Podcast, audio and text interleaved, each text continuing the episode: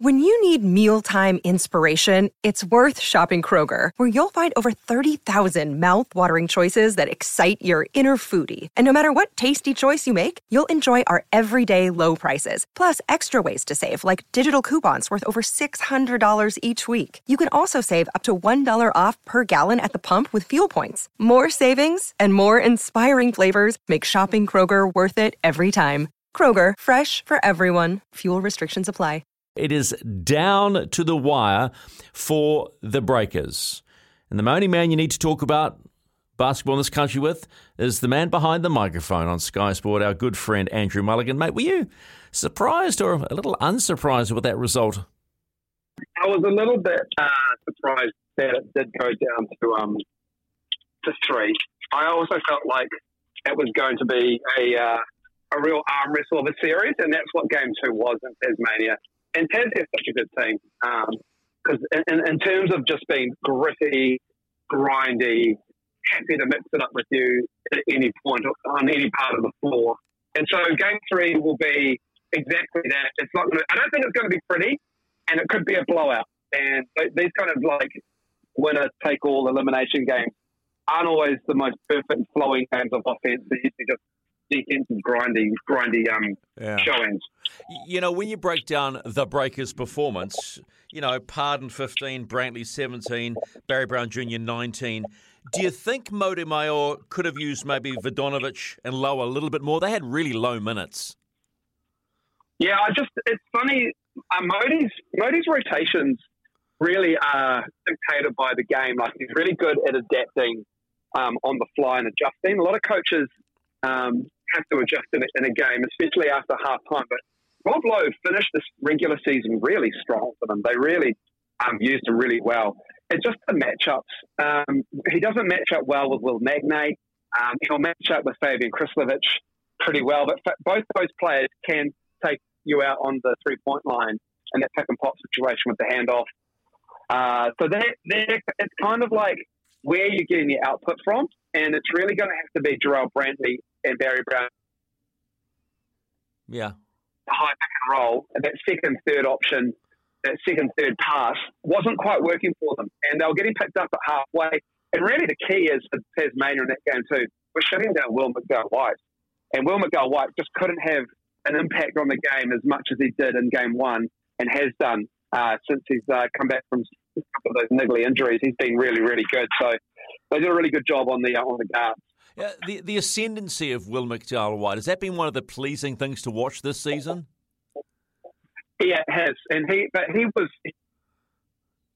the season. Modi Moller, uh, you know, I want to say infamously now did a podcast uh, interview with Liam Santamaria from N B L and said Will is a sixteen eight and eight guy, the sixteen points, eight rebounds, eight assists average, and and I mean that, and he is he is for a, a, a, an offensive system that would use him in a situation like that. But when you've got Barry Brown Junior and Isaiah Lear, for three really um, good guards, those three really good guards, that rotation, those heavy minutes aren't going to come his way. But he is such an impactful player.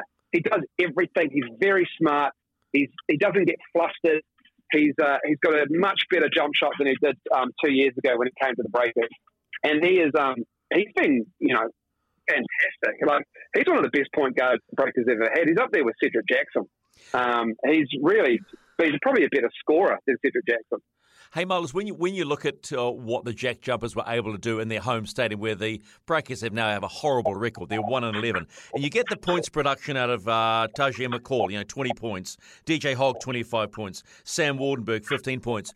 Are they going to be able to re- replicate that inside Spark against what's going to be a a feral crowd? Yeah, I, I really hope that people come out Uh, for this game. I know that last week, obviously, Cyclone Gabriel had a say in um, ticket sales leading up to the game and the days preceding that. People just stopped buying tickets because they didn't know what was going to happen, which is fair enough. Um, it's been a tight turnaround for ticket sales. They only went on sale yesterday afternoon to the general public. Yeah, and I, I, I feel as though that they set off the energy of Spark Arena on Sunday really well. It almost felt like they were relieved the regular season was over. Now it was time to take care of business. My State Bank Arena is just an awful place to play for visiting teams. They have such a great crowd. Um, they really relish the way that they play in front of their home fans at Jack Jumpers. Cairns is very much the same.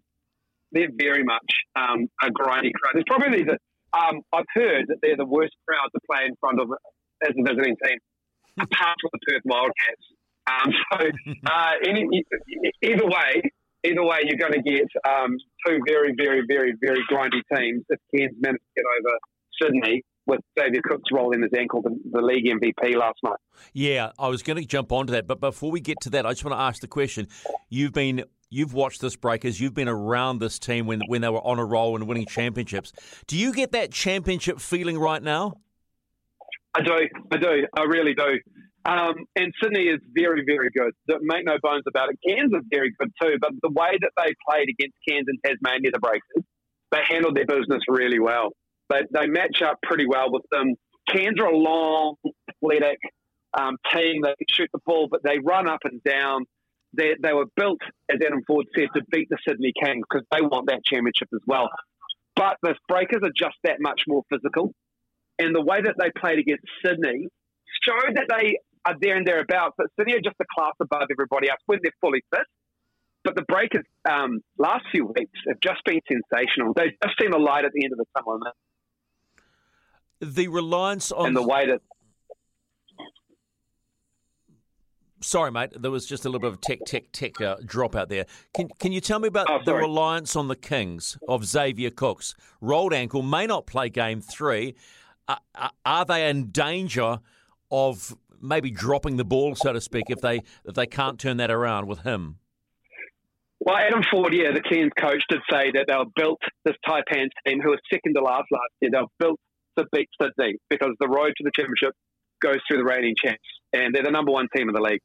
They will be a little bit rattled, but they've played without Xavier Cooks before. He rolled his ankle against the Breakers in the first half of the season. He missed multiple weeks as well uh, as a result, and they managed to survive without him. They've got Derek Walton Junior Um, you know, he's a really good import. He does really well. They've got big Tim Suarez uh, in the middle. They've got guys off the bench who can who can step up. And I just Justin Simon is an elite defender in this league. They will know what to do without Xavier Cook because they've done it before. But these elimination games, they do funny things. Um, Chase Buford, the Kings coach, got ejected last night. Yeah, he he, he, he he's he's an excellent coach. He's emotional uh, emotional as well.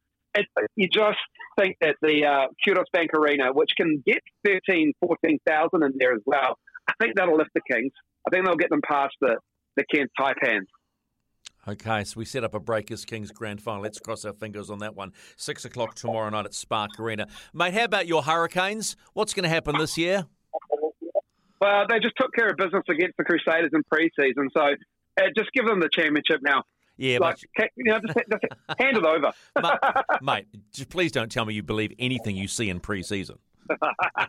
Well, yeah, I do, because you know this is, is people being around the Warriors. Preseason means everything. Yeah, it's our year, right? Not. No, I'm a doggies fan, man, and I like my I like my oh, dog, yeah, yeah. I like my doggies going forward. What are you intending to catch on the water today? Oh, absolutely nothing. I'm intending to to um, donate my bait to the uh, to the schools of snapper underneath us. Stay safe, man. Always a pleasure talking to you, Miles. Thanks, Stephen. Have a good one.